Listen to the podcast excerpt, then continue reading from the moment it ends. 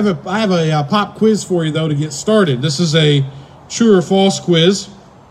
And um, I want you to help me determine whether or not the situation I describe is good or bad, all right? So if it's, um, let me just ask the question.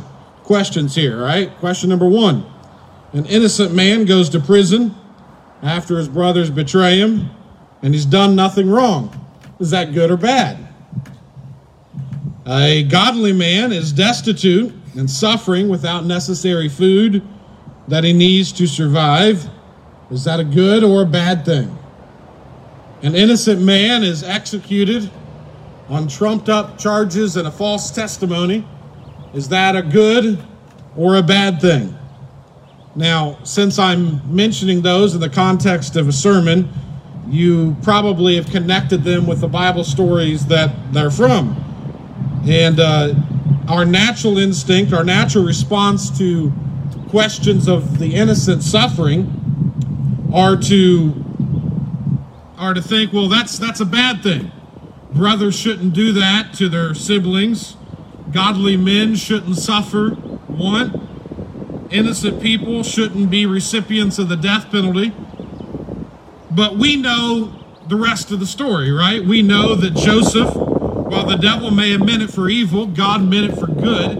And Joseph, brothers betrayed him, but God used it for his good to make him the prime minister in Egypt and to supply food and deliverance for the people of God.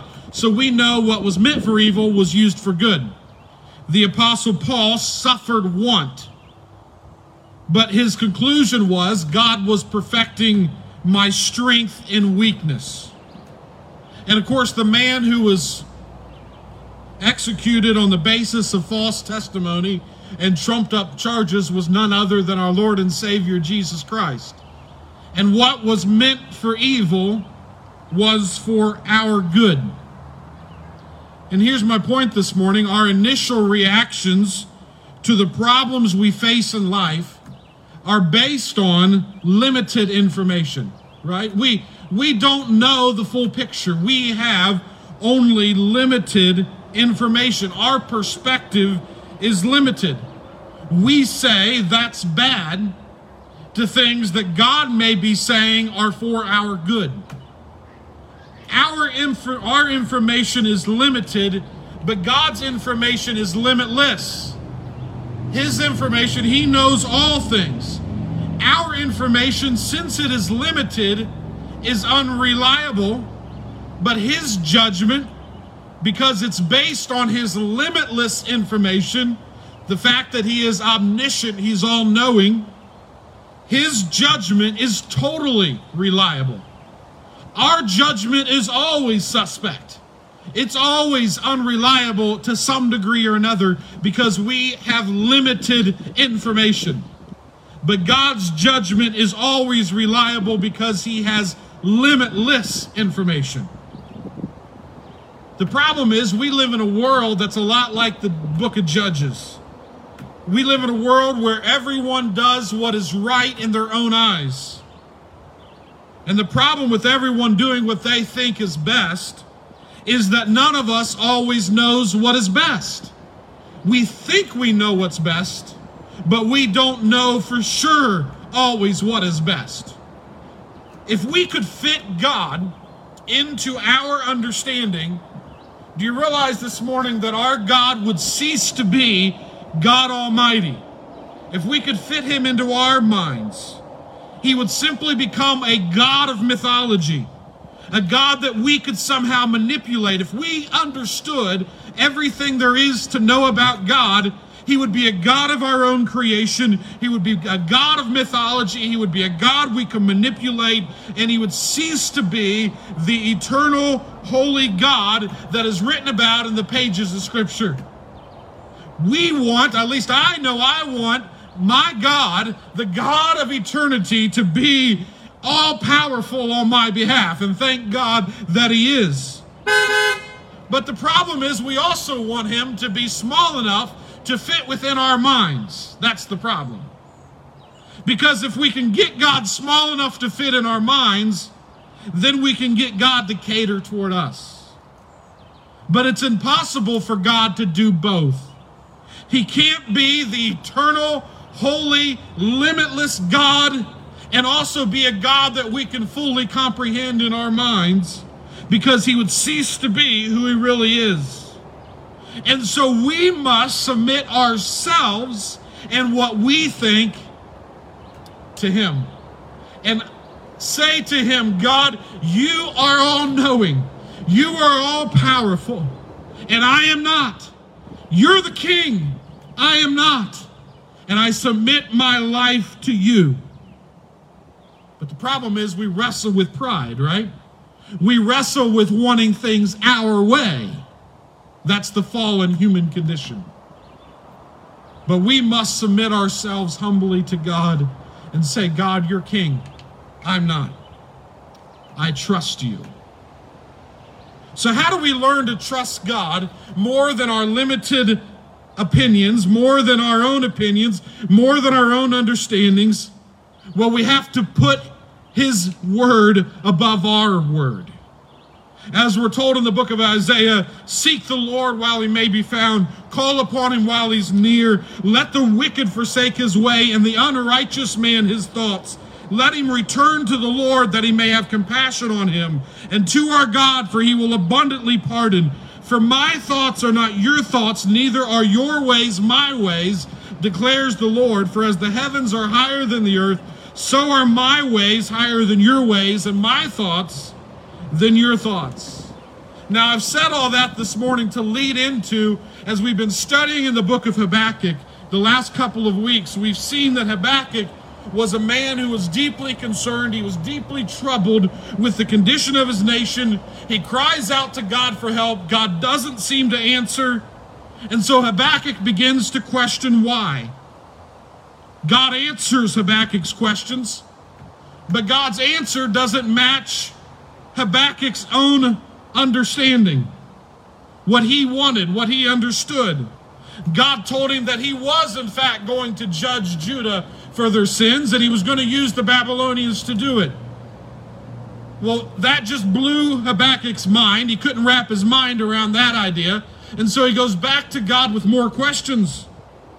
How, God, can you use a sinful nation to judge Judah which, by the way, was a sinful nation, but a nation that at least Habakkuk considered, well, at least we're more righteous than the Babylonians, if that's possible. And he's God, how could you use a sinful, totally godless nation to judge us? That was one of his questions. His other question was, God, how long can you are you going to allow the Babylonians to carry out your justice? But Habakkuk knew that Judah would not be utterly destroyed because God had made promises to them. But he didn't know how long God was going to allow it, his judgment to be carried out on Judah through the Babylonians. And what we learn in the book of Habakkuk is that God fleshes out the principles of us walking by faith in the pages of Habakkuk. And as we saw last Sunday, the words of Habakkuk are quoted again and again in the New Testament of how we are to live by faith. We live by faith in uncertain times and dark times and times when we don't understand what God's doing. We must live by faith. And I told you last Sunday that God sometimes makes us wait for his answers, but we must always trust. Sometimes we must wait, but always we must trust.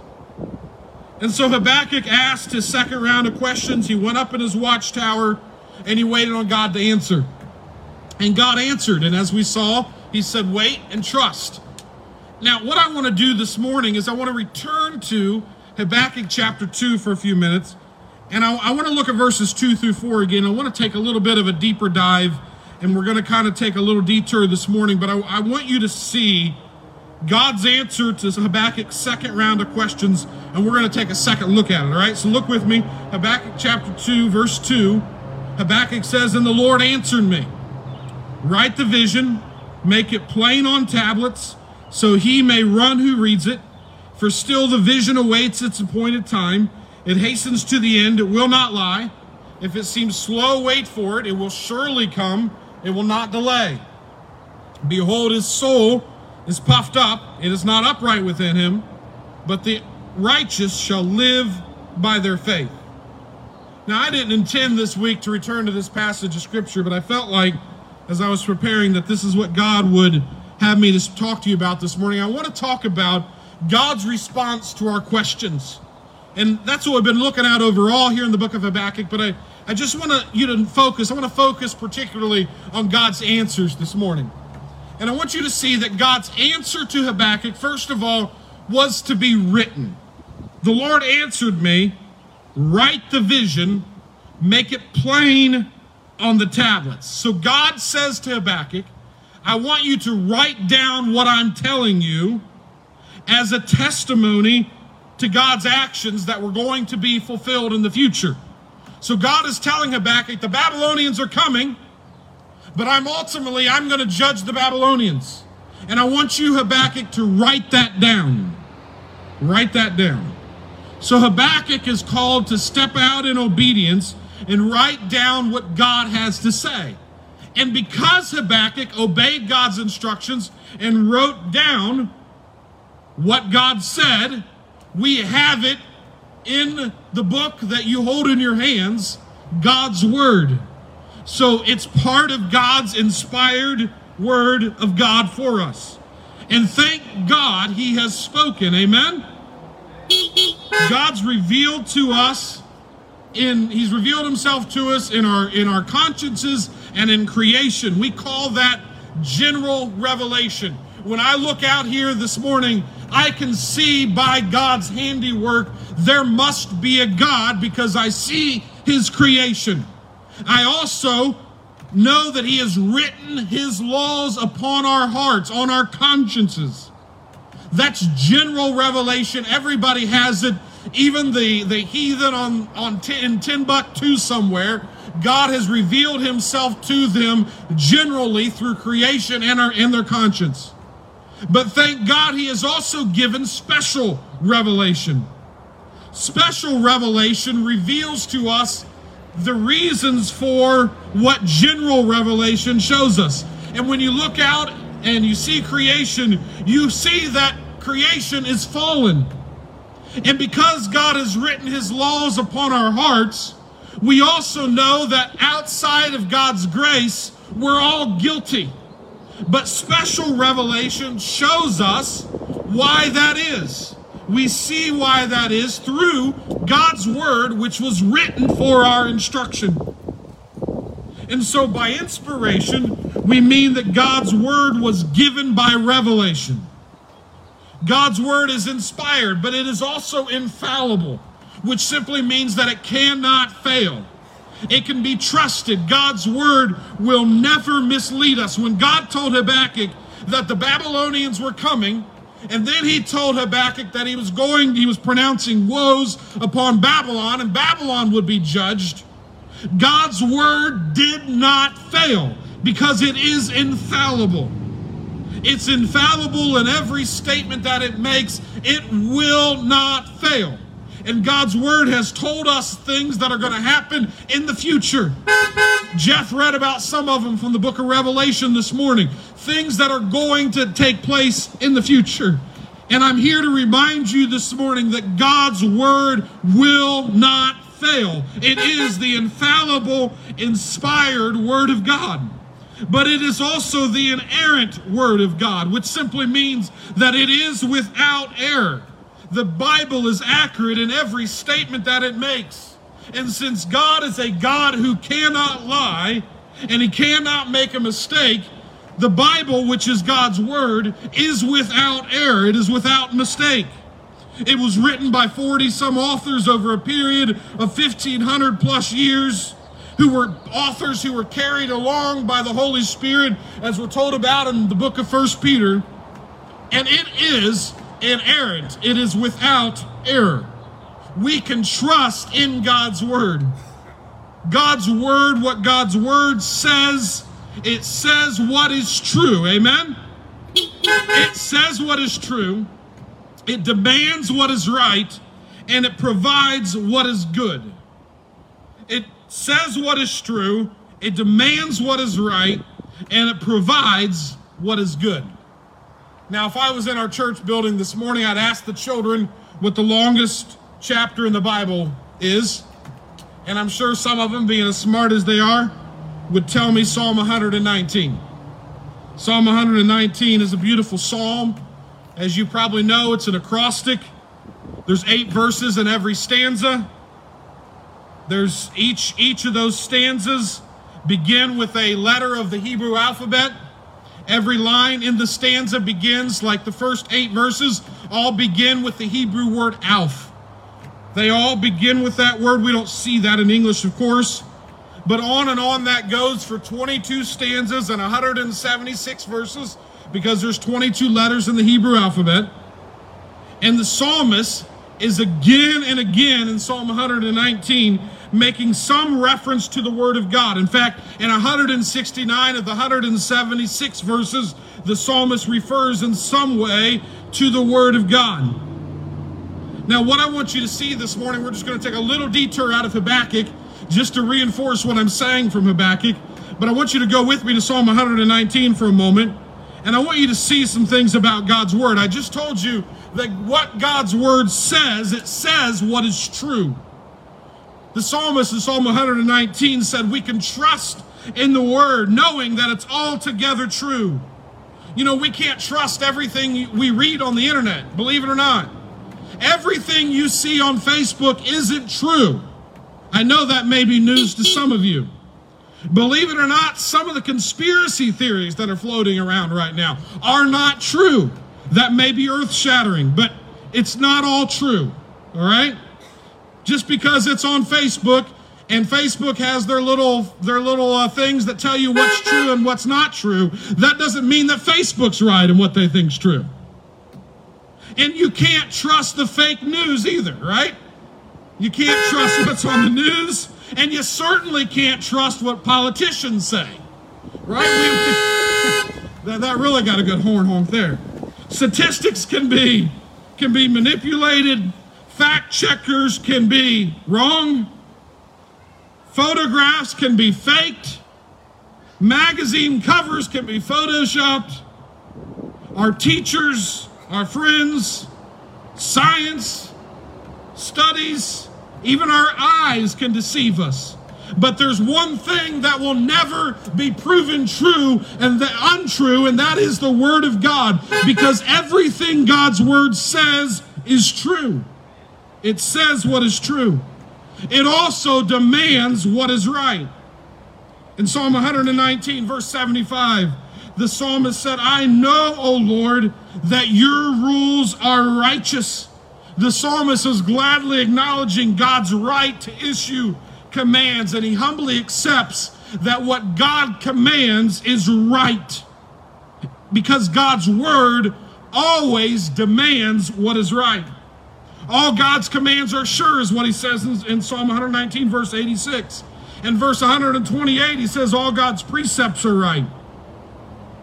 Now, sometimes I hear people admit that they don't like what the Bible says. But since it's what the Bible says, they said, Well, I'll still obey it. Now, that might be admirable on one hand, but on another hand, that's not enough. We should go one step further and we should see the rightness and the goodness to everything that God has commanded. Because when God makes a command, it is righteous, it is what is right. And so he doesn't give us commands simply to restrict us or to make us miserable. He never requires what is impure. He never requires what is unloving. He never requires what is unwise. His demands are always noble. They're always just. They're always right because God's word always demands what is right. But God's word also always provides what is good. And I don't know about you, but I'm grateful for that. Because according to Psalm 119, God's word is the way to happiness. You can see that in verses 1 and 2. In verse 6, we see it's the way to avoid shame.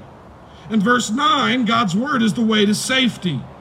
In verse 24, it's the way to wise counsel. In verse 28, it's what gives us strength. In verse 43, it's what gives us hope. In, in verses 98 to 100, it provides wisdom. 130, it provides wisdom. Verse 105, it shows us the way to go. God's word provides what is good. And if you want to know how to rightly live in the midst of a pandemic, believe it or not, where you need to look is not on Facebook and not on the news. You need to look in God's Word because God's Word always provides what is good. Now, as the people of God, we believe the Word of God can be trusted because it commands what is right and it provides what is good. But it's one thing to say you believe all that. It's one thing to say you believe that this is the inspired, inerrant, infallible Word of God. But that's not enough. If you read through Psalm 119, you quickly see that the psalmist felt something about the Word of God. So, what should we do with God's Word? What should we do with it? Well, certainly we should delight in God's Word. Over and over again, the psalmist says he delights in the Word of God.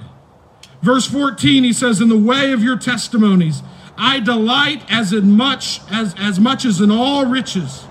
Verse 16, I will delight in your statutes. I will not forget your word. Verse 24, your testimonies are my delight. They are my counselors. Verse 46, I will also speak of your testimonies before kings and shall not be put to shame. For I find delight in your commandments, which I love. Verse 69 The insolent may, may smear me with lies, but with my whole heart I keep your precepts. Their heart is unfeeling like fat, but I delight in your law. Verse 77, he says, Let your mercy come to me, that I may live, for your law is my delight. Verse 143, trouble and anguish have found me out but your commandments are my delight. I long, verse 174 says, I long for your salvation, O Lord, for your law is my delight. Do you get the picture? The psalmist delighted himself in God's word. It wasn't just something that he believed in, it was something he delighted himself in. Over and over again, he expresses his delight in the Word of God. And the flip side of that is he experienced hot indignation toward those who did not delight in God's Word. You can see that in verse 48, verse 97, 119, 127, 140. Verse 53, he, he, he has that hot indignation that seizes him because of the wicked. Why? Because they forsake God's law. Zeal consumed him when his foes forgot God's words in verse 139. The faithless and the disobedient he looked upon with disgust in verse 158. Now, that language may sound harsh to us, but it's an indication how little we treasure the Word of God, how little we delight in it. Because what do you feel if somebody expresses disgust for the beauty of your spouse? Or what happens if somebody doesn't see your child as being beautiful? Well, what would you feel? You'd feel disgust. You'd probably feel anger because that's your child. That's your spouse, the one in whom you delight. Now, if you delight yourself in God's word, you won't be indifferent to those who are disgusted by it because you delight in it. Those who disregards God's word will trouble you because you know God is true and he's spoken to us through his word. So we should delight in God's word, but the psalmist not only delighted in it, but he also desired it. Now that, that seems pretty obvious, right? Well, he expresses his longing to keep God's commandments at least six times in Psalm 119. Verse 5, verse 10, verse 17, verse 20, verse 40, verse 131. He expresses his desire for, his longing for keeping God's commands. He expresses his desire to understand the Word of God at least 14 times in Psalm 119. There's simply no question that the psalmist desired God's Word. He not only delighted in it, he desired it. Now, our lives are animated by what we desire. It's what gets us up in the morning. It's what we dream about, what we pray about, the things that we desire. How strong is your desire to know and understand and keep the Word of God? The psalmist so desired the Word of God that he considered suffering in his life a blessing because it helped him become more obedient to God's commands. Listen to what he says in verse 71, Psalm 119. He said, It is good for me that I was afflicted, that I might learn your statutes. Now think about that. Affliction, good. Suffering, good. That's what the psalmist said. And the reason it was good because it helped him become more obedient to God's commands.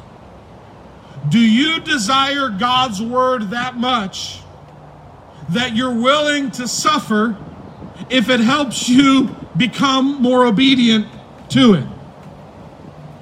The Apostle Paul told us to desire the sincere milk of God's word like newborn babies. Is that what expresses your desire for God's word? You see, we should delight in it, we should desire it, but we should also depend upon it. The psalmist was constantly aware of his need of the Word of God, he depended upon it. And the Word of God is one of those things we should really need and really depend upon. Now, I've said all that. Let's go back to Habakkuk here. I've said all of that to express Habakkuk here began his appeal, crying out to God, feel like God wasn't listening and in the end, Habakkuk came to understand that it was really him who needed to listen to God. And you know, in, in Amos's day, the prophet Amos, in his day, he said there was a famine for hearing the words of the Lord. The problem is not that God hasn't spoken or that he isn't speaking. The problem is that on our end, we're not listening. We're not listening. God has spoken, He's spoken through His word, and we need to listen. Now, I've told you in the past when Jesus was tempted in the wilderness, Jesus could have pushed, I've referred to it as God's, as his God button. He was fully God and fully man. And being fully God, he could have, he could have performed a miracle to overcome Satan. He could have called 10,000 angels he could have done all kinds of miracles because he was God. But he was also fully man. And how did he overcome the temptation of the enemy? He depended upon the same two resources that you and I possess. He depended upon the Spirit of God and the Word of God. And then Jesus quoted to the devil, he quoted from the book of Deuteronomy. And he said, Man does not live by bread alone, but by every word that comes from the mouth of the Lord. So, what Jesus was showing us is that you and I must absolutely depend upon the Word of God as if it was our very food. The food we eat, the bread we eat. And the psalmist said in Psalm 119, he said, How can a young man Cleanse his way by taking heed according to your word. Your word have I hid in my heart that I might not sin against you.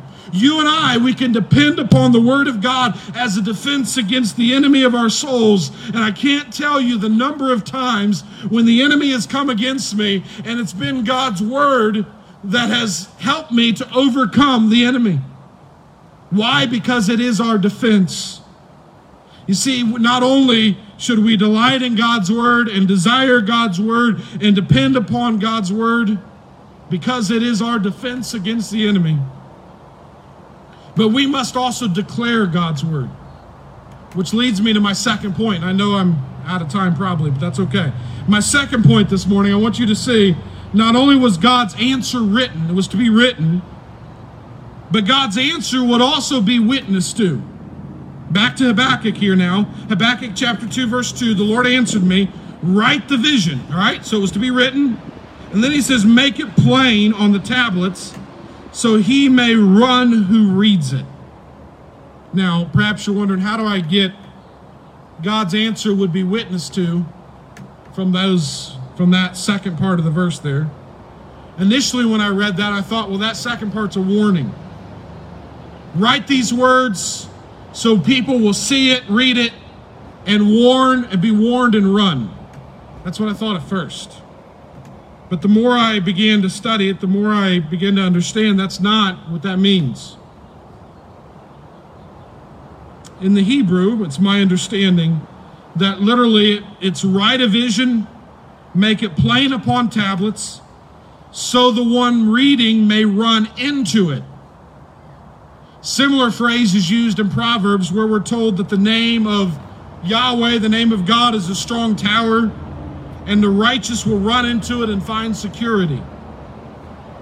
The righteous will run into the name of the Lord, just as the one who is oppressed would run into a tower for safety. Now, the running here is it's metaphorical. The running find the runner finds security they find comfort in what's written. So the message is not a message that is simply a message of warning, but it's a message of encouragement and hope. But it's a message that would be that would come after judge. Remember, God's telling Judah, you're going to be judged. But God wants Habakkuk to write this so that after they are judged, they'll be reminded of what God had said. So Babylon's Babylon's coming, but that threat isn't going to persist forever. God's going to also judge Babylon. And when he does, and God's people come back and they see in God's word through what Habakkuk wrote that God was true. He was true. He was right. And so the message would encourage them. It would proclaim not only the sure punishment of Babylon's pride, but God would be demonstrating to his own faithful people that they would be vindicated and not put to shame. And so ultimately, God tells Habakkuk here that Habakkuk was to write all this down because there would come a day in which the people would give witness to the fact that what God had said was true. And so Habakkuk, write it down so that someday those who read it will witness to the fact that what I said would happen happened. And now we read it on the other side of history and we see exactly that. What God said would happen, happened. And so we bear witness to it now. Here's my point. When you desire God's word and you delight in God's word and you depend upon God's word, you can humbly and confidently declare God's word because he has proven it true over and over and over again. And so we can witness to the fact that what God says will happen will happen because it's happened over and over again. So what God says happening going to happen in Revelation will happen because God always keeps his word so we can witness to it confidently. So God's answer was to be written. God's answer was to be bore witness to. And God's answers always, or often, require waiting. That's point number three. We talked about this a little last Sunday. I told you that God's answer to Habakkuk's question was wait and trust. Wait. Someday you'll understand the reasons why. You'll understand by and by why I'm using Babylon, but wait. Trust, Habakkuk. Trust. Because the righteous live by faith. Now, the King James, if you have it, I think I printed on your paper, translates verse 3 this way For the vision is yet for an appointed time, but at the end it shall speak and not lie. Though it tarry, wait for it, because it will surely come, it will not tarry. Was God having a hard time making up his mind here? Will it tarry or will it not? Well, the reality is there's two Hebrew words here. The English Standard Version tries to clear this up. The first Hebrew word that's used means wait. It might linger for a while, but you got to wait for it. It may come slowly. And God's answers to us often come slowly. Remember, if we could fit God into our minds, he would cease to be God. But he sees things from the other side. So we sometimes have to wait. And so the English Standard Version puts it if it seems slow, wait for it. It will surely come, it will not delay. There are times in which it may take a while. And that's what the second Hebrew word means. It might take a while, but it will come. It will come. And there are times in which God may seem that he's running late. You remember Mary and Martha sent word to Jesus that Lazarus was dying. Jesus tarried a couple extra days. By the time he got to their house, Lazarus had been dead for four days. Martha said to Jesus, Lord, if you'd been here, my brother wouldn't have died. She thought Jesus was late. But God's clock keeps perfect time. It's our clocks that have to be adjusted from time to time. In fact, every time I get my wife's car, her clock needs to be adjusted. And that's because she always sets her clock ahead in order to trick herself into thinking she has more time to get to work or something. I don't know why she does it. Hasn't made sense to me yet. But it's always our clocks that need adjusted. God's clock always keeps perfect time. We simply have to trust Him. Now, I told you the other day on Tuesday of this week, I was a little disappointed by the governor when she instituted our current safer at home policy. I wanted to be in our building this week. That meant when she instituted that, we'd likely have to be doing this for the next few weeks. I was disappointed. I was disappointed when she issued that because it may mean that we won't have youth camp this summer. It may mean we won't be able to have camp meeting this summer. And that's discouraging to me, disappointing to me. And you wonder at times, well, God, what in the world are you doing? Now, in the grand scheme of things, and in the grand scheme of my life, those disappointments are very minor. Our summer's going to be different this year. Minor. Those are minor questions in comparison to some of the big questions that we wrestle with. We wrestle with some big questions at times. But I'm grateful this morning that God has given us the answer to our questions. He's written, He's provided His answer to our questions in His Word. Now, He doesn't specifically answer every question. Like you won't necessarily find in God's Word in the year 2020, there's going to be a pandemic and you're going to have to go in quarantine for a while and here's the reason why okay? You won't you won't find those specifics in God's word but you do find what God's purpose is behind every problem that we face. He all he tells us that all things work together for our good everything we face works together for our good to those who are called according to his purposes. And then he goes on and he tells us Romans 8 29 what his purposes are for us that we be conformed to the image of his son. So right now, what is God doing in this pandemic? He's conforming us to the image of Jesus Christ. So, are you being conformed to Christ's image? How's your response to all this? Are you responding in anger? Are you responding in, in selfishness? Are you responding in frustration? I mean, those are all natural emotions at times, but we need to understand that God has shown us in His Word that everything we face, ultimately, God is using to conform us to His Son's image. And that's ultimately really all that matters.